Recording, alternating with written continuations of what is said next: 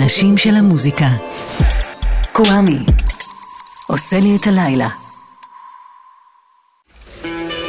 תולדות האינדי, על פי קוואמי.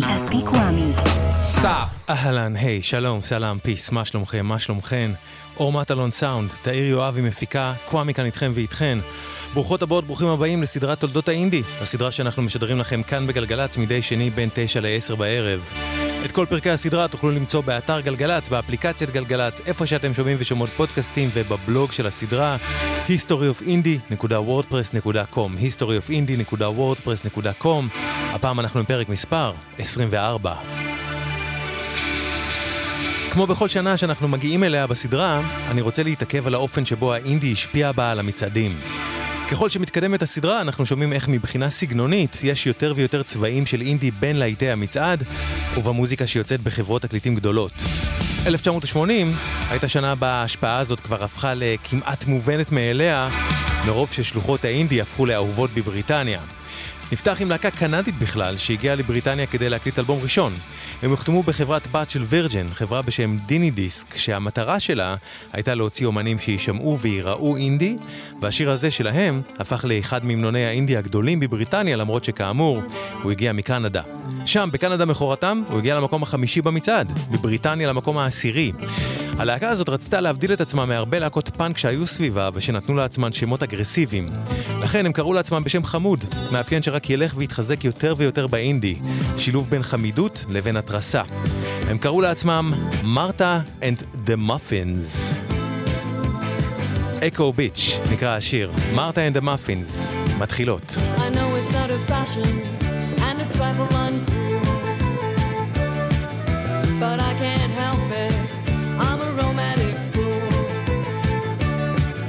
It's a habit of mine to watch the sun go down.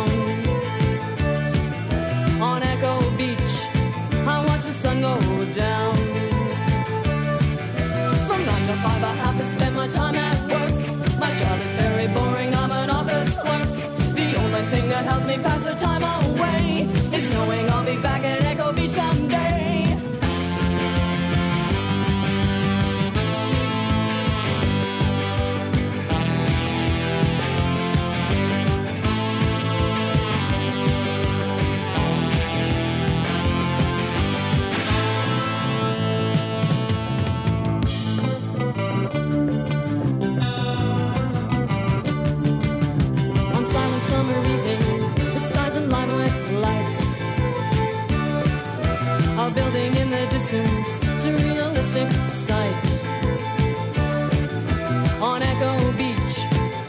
The only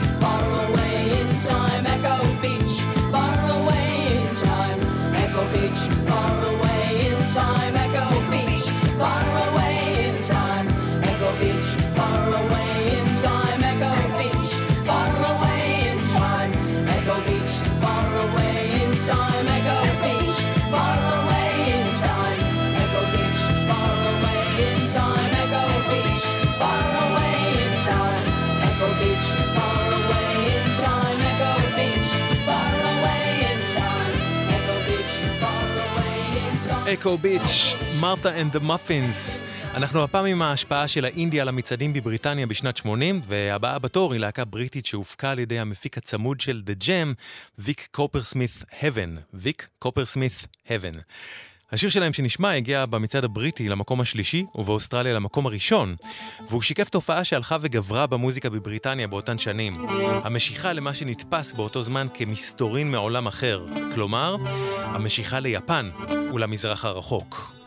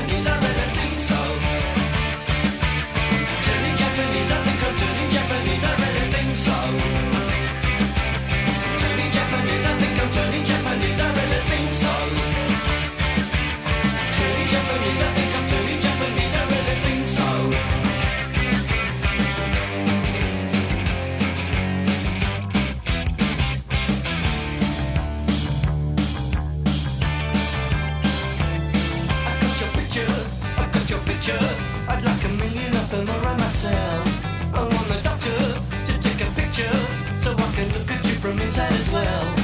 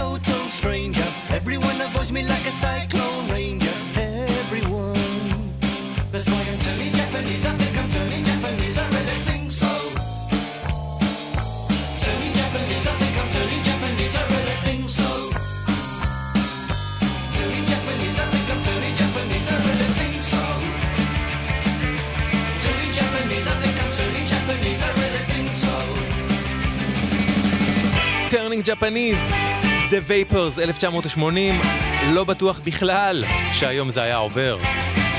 XTC, הבריטים, הוציאו ב-1980 את אלבומם הרביעי Black Sea, ים שחור. את האלבום הזה הפיק מיודענו בסדרה סטיב לילי ווייט, שדיברנו עליו כאן כמפיק המכונן של הסאונדים של U2, Psychedelic Furs, Siouxsie and the Banshees, אבל בעיקר של אלבומו השלישי של פיטר גבריאל, שם הוא, סטיב לילי ווייט, וטכנאי ההקלטות יו פאדג'ם, הביאו לעולם את סאונד ה gated reverb לתופים. אם בא לכם, חפשו את ההסבר באחד הפרקים הקודמים. XTC התלהבו מסאונד ה gated reverb, ולילי ווייט ופאדג'ם הביאו את סאונד התופים הגדול הזה שלהם גם אליהם. אבל מצד שני, באלבום הזה XTC צמצמו את העיבודים שלהם לכמה שיותר... לכמה שיותר חסכוניות ומינימליזם. ב Black Sea אפשר לשמוע בצורה הכי בולטת עד כה בקריירה של XTC את ההשפעה של הביטלס, וכך גם XTC הייתה בעצם מהלהקות המכוננות של האינדי פופ, עם המינימליזם, ההתחכמות בשירה ובטקסטים, ועם ההשפעה הסיקסטיזית, וזאת כשהם בכלל היו חתומים בחברת התקליטים המבוססת, וירג'ן.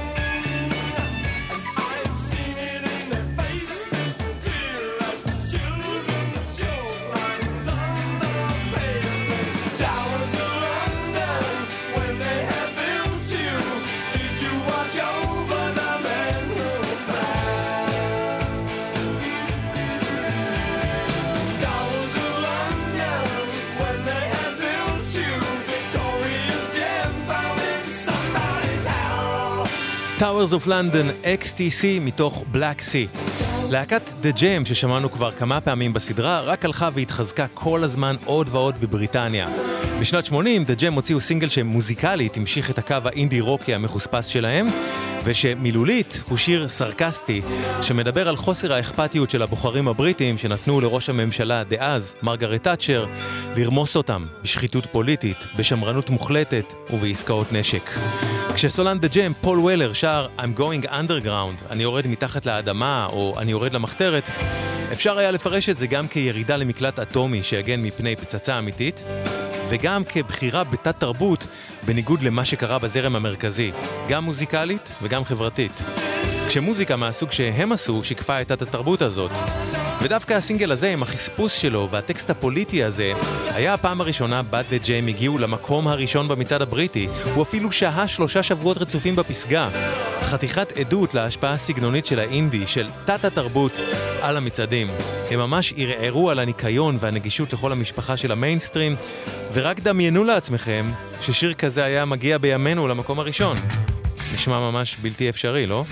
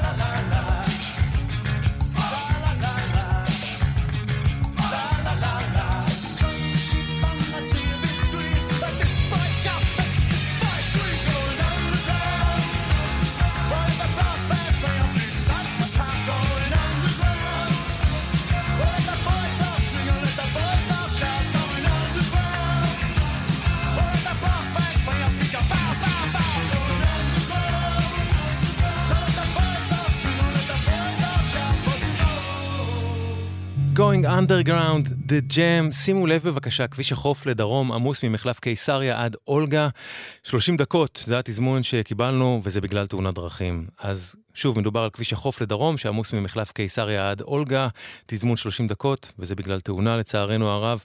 אנא מכם, היזהרו, סעו בזהירות, אה, תימנעו מהאזור אם אתם יכולים, אה, ואם יש לכם דיווחים ותזמונים, 1-800-891-8, ואפשר גם בוואטסאפ, 052-90-2002, חלילה לא בנהיגה, כן? 052-90-2002. אז שמענו את Going Underground של The Jam. ובהמשך שנת 80, The Jam הוציאו את אלבומם החמישי, Sound Effects, אלבום שפול וולר, סולן The Jam, אמר שהיה קרוס בין ריבולבר של הביטלס לבין Off the Wall של מייקל ג'קסון. או במילים אחרות, הג'ם היו מושפעים מרוק 60's, אבל בו זמנית וולר גם התחיל מאוד להתעניין בגרובים אפרו-אמריקאים, מה שתוך שנים ספורות יהפוך למרכז המוזיקה שהוא יעשה לזמן לא מועט בכלל. הסינגל הראשון מתוך Sound Affects הרים, אבל בחן רב, את Taxman של הביטלס, והגיע גם הוא למקום הראשון במצעד הבריטי. משהו שהיה יותר קשה ללהקה שהייתה פועלת מתוך לייבל עצמאי, אבל שלהקה כמו The Jam הצליחה לעשות רבות בזכות הדחיפה של חברת התקליטים הגדולה שהחתימה אותה, פולידור. זה השיר. סטארט, The Jam.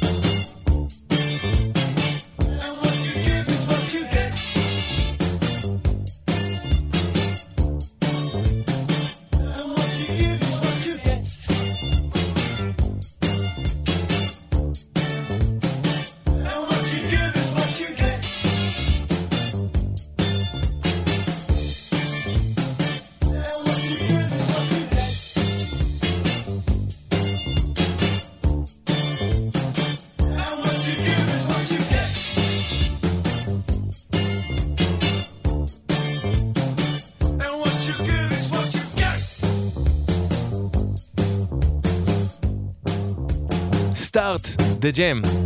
אתם ואתן על גלגלצ, סדרת תולדות האינדי, פרק 24. הפרק הזה מדבר על ההשפעה של האינדי על המצעדים בבריטניה בשנת 80. באותה שנה הוציא הזמר הבריטי רוברט פלמר את אלבומו השישי Clues, רמזים.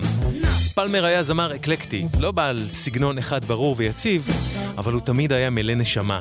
האלבום הזה, Clues, יצא בחברה המבוססת Island, ורוברט פלמר התחבר בו מאוד לרוחות הניו וייב והפוסט-פאנק של התקופה, כולל קאבר שהוא עשה לשיר של גרי ניומן, וכולל השיר המקורי שנשמע מיד, שפלמר עצמו כתב והלחין. שיר עם לחן ניו וייבי, עיבוד מינימליסטי ושירה מאופקת, מאפיינים שהגיעו לחלוטין מעולם האינדי החדש.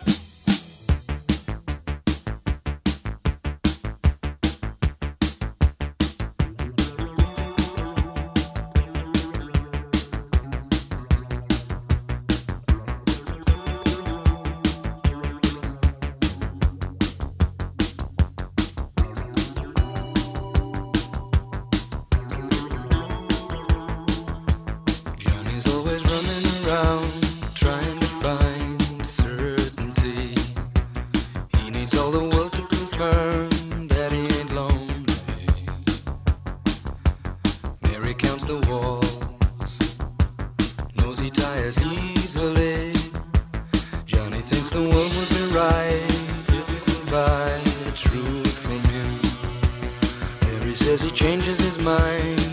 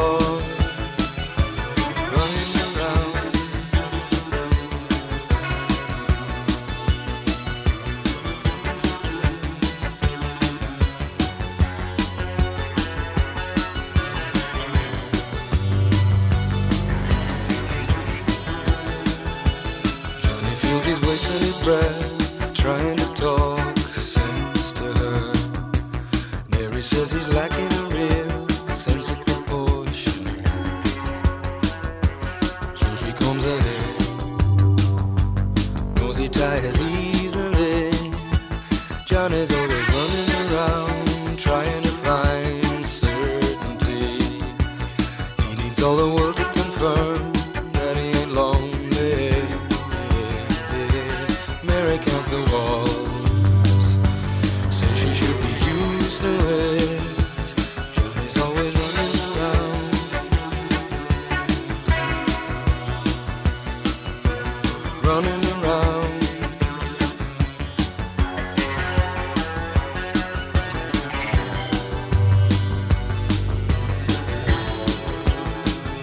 Johnny and Mary, רוברט פלמר המנוח, 1980. באותה שנה פר... גם פרצה אל המצעדים בעולם להקה ניו זילנדית בשם Split Enz, ממנה תיוולד אחרי כמה שנים להקת Crowded House. Split Enz הוציאו ב-80 את מה שהיה כבר אלבומם החמישי, True Colors, ושיר הפריצה שלהם היה מההוכחות המובהקות לכך שהעולם כבר היה מוכן לניו וייב, ובעיקר למוזרות שהוא הביא איתו. השיר הזה בנוי על תמה שחוזרת על עצמה, באה באופן מאוד יוצא דופן. החלק הראשון הוא New Wavy, רובוטי ומנוכר, אבל החלק השני הוא ברוח אופטימית של 60's פופ. הסינגל הזה הגיע במצעד הבריטי למקום ה-12 ובניו זילנד ואוסטרליה למקום הראשון.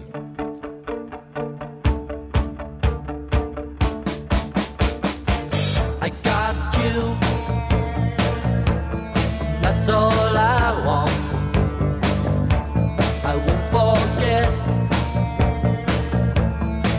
so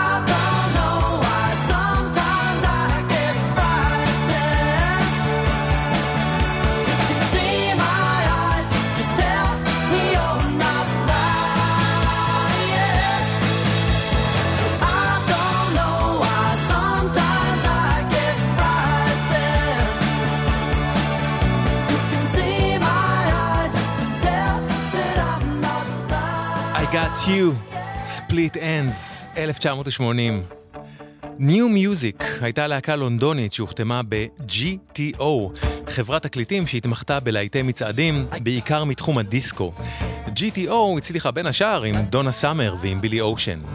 בשנת 80, New Music הבריטים הוציאו שם את אלבום הבכורה שלהם, From A to B, שלא היה בו גרם מהזוהר של להיטי הדיסקו שיצאו ב-GTO לפניהם. New Musik עשו מוזיקה צנועה, עם עיבודים מינימליסטיים, סינתסייזרים של ניו וייב, שירה מאופקת ואפילו חנונית, וטקסטים מתוחכמים. לגמרי כמה מקווי המתאר המוזיקליים של האינדי. הסינגל הזה מתוך האלבום הגיע במצעד הבריטי למקום השלושה עשר. New Musik.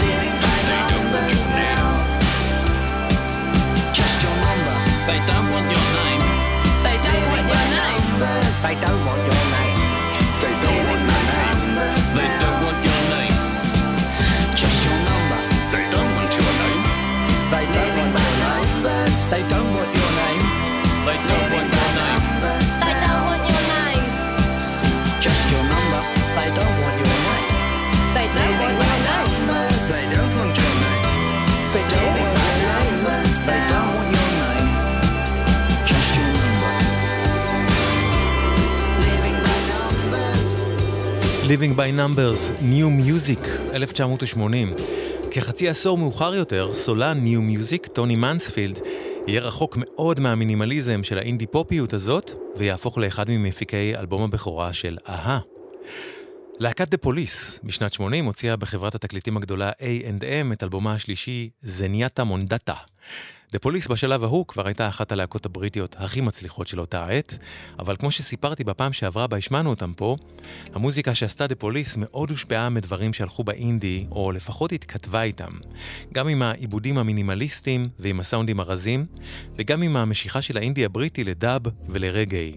הסינגל הזה מאלבומם השלישי הגיע במצעד הבריטי למקום הראשון, ובראי הזמן אפשר לראות איך זה כבר הבהיר לגמרי את זה שחלק מהסאונדים החדשים של המיינסטרים פשוט הגיעו משיטות העבודה המוזיקליות של האינדי. Young teacher, the subject of schoolgirl fantasy.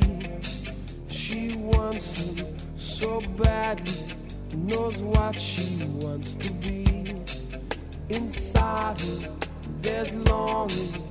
This girl's an open page, bookmarking. She's so close now. This girl is half his age. Don't stand.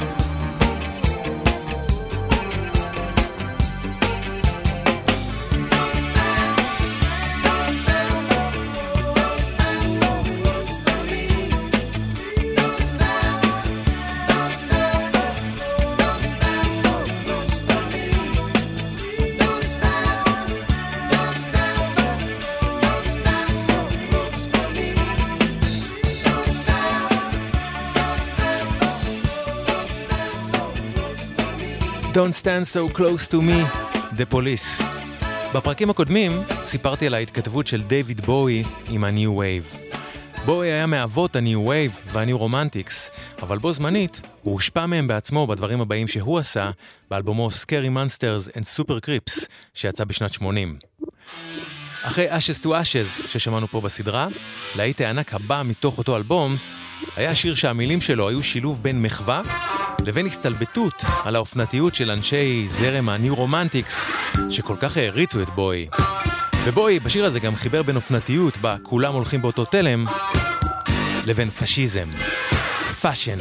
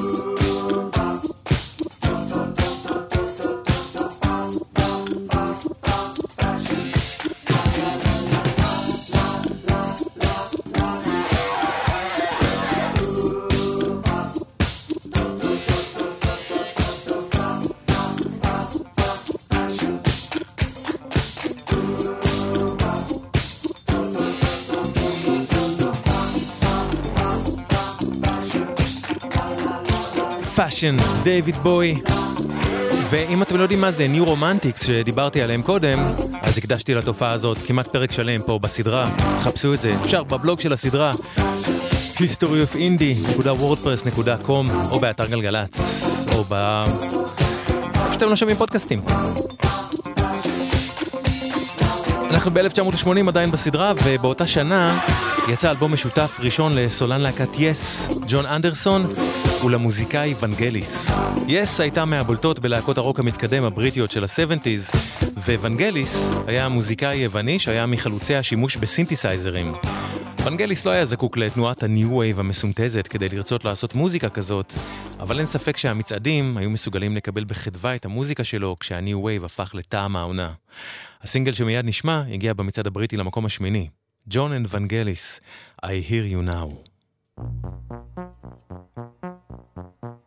Thank you.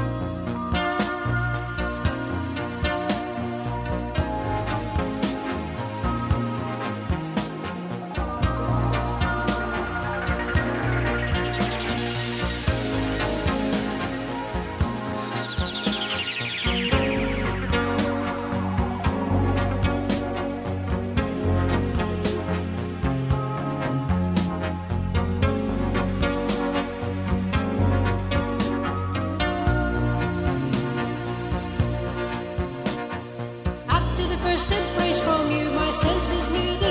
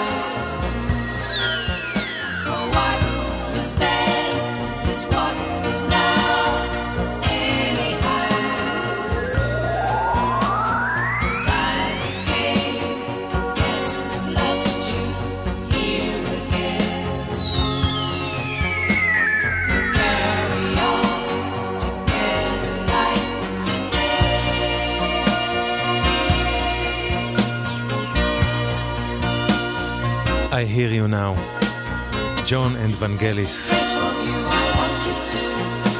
בסוף 79 הוציא המוזיקאי הבריטי ג'ו ג'קסון את אלבומו השני, I'm the Man.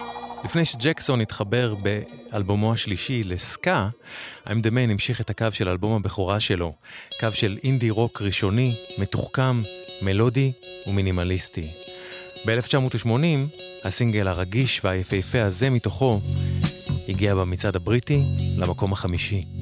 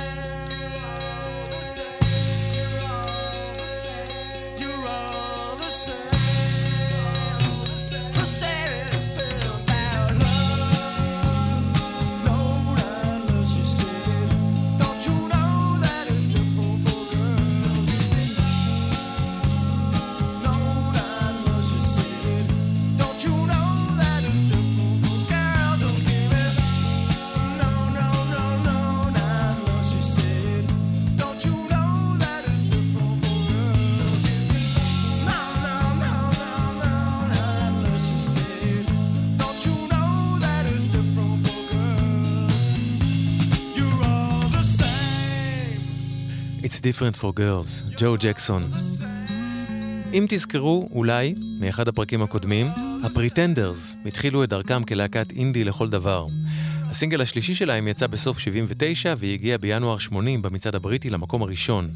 זו הייתה יכולה להיות תנופה אדירה ללייבל העצמאי ריל רקורדס בו הם היו חתומים, אבל כשיצא אלבום הבכורה שלהם, שכלל עוד סינגלים מצליחים שכבר השמענו בסדרה, המנהל של ריל, דייב היל, היה כל כך עסוק בלנהל את הפריטנדרס שתפסו כזאת תאוצה, שהוא נאלץ למכור את ריל רקורדס לחברה המבוססת יותר סייר.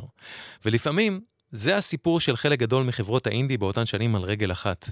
רבות מהן לא יכלו באותה עת להצליח, כי הן פשוט לא היו מסוגלות לעמוד בזה. ושיר כמו זה שנשמע מיד, שמגיע למקום הראשון, יכל באותה מידה שהוא היה ברכה, להפוך גם לקללה.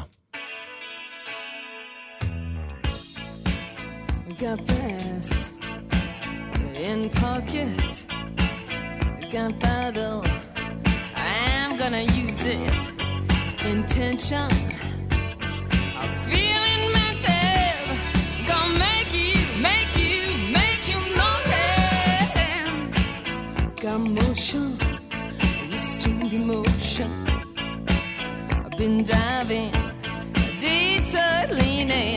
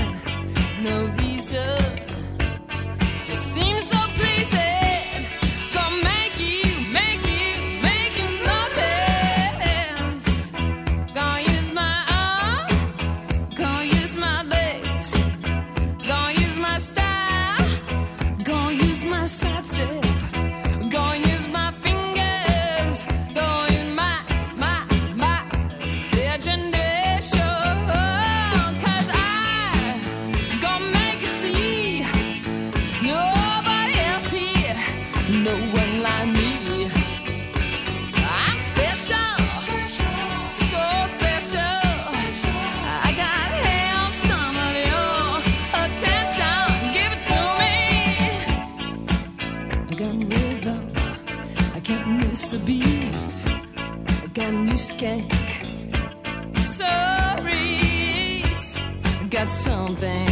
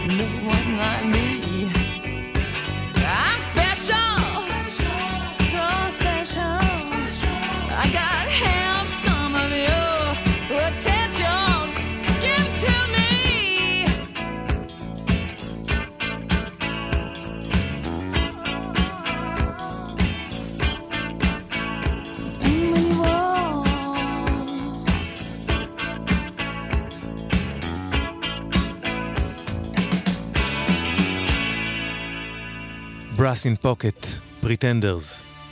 The public gets what the public wants, ככה שרו The Jam ב-Going Underground ששמענו קודם. הם שרו את זה במידה של מרמור ומידה של ציניות, אבל על משקל אותו משפט, די מדהים שהאינדי הצמיח איתו תת-תרבות חדשה של אאוטסיידרים. ועד לסוף 1980, חלק לא מבוטל בכלל מהציבור, הבריטי הצעיר לפחות, ממש רצה לקבל את מה שהאאוטסיידרים האלה רצו לתת. זה לא תמיד נשאר ככה, ממש לא, אבל בנקודה הזאת בסיפורנו, לאינדי כסגנון מוזיקלי לחלוטין הייתה עדנה, והשפעה מאוד מאוד גדולה. עד כאן פרק 24 בסדרת תולדות האינדי. את הפרק הבא אשדר לכם בשני הבא כאן בגלגלצ בין 9 ל-10 בערב. את כל פרקי הסדרה תוכלו למצוא באתר גלגלצ, באפליקציית גלגלצ, איפה שאתם שומעים ושומעות פודקאסטים, ובבלוג של הסדרה, בו אני גם שם לכם כל מיני בונוסים, תמונות, קטעי וידאו, טקסטים שאני כותב על הפרקים, וכתובת הבלוג היא historyofindie.wordpress.com יענו, היסטוריית האינדי, historyofindie.wordpress.com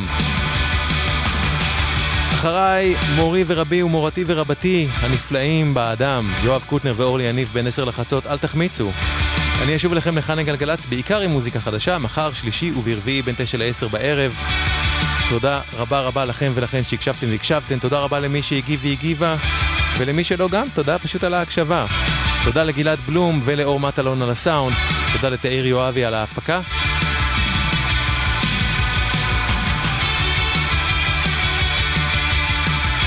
וזהו זה, עד כאן, כואה מכאן. שמרו על עצמכם ועל עצמכם, אוקיי? ורק טוב שיהיה לכם.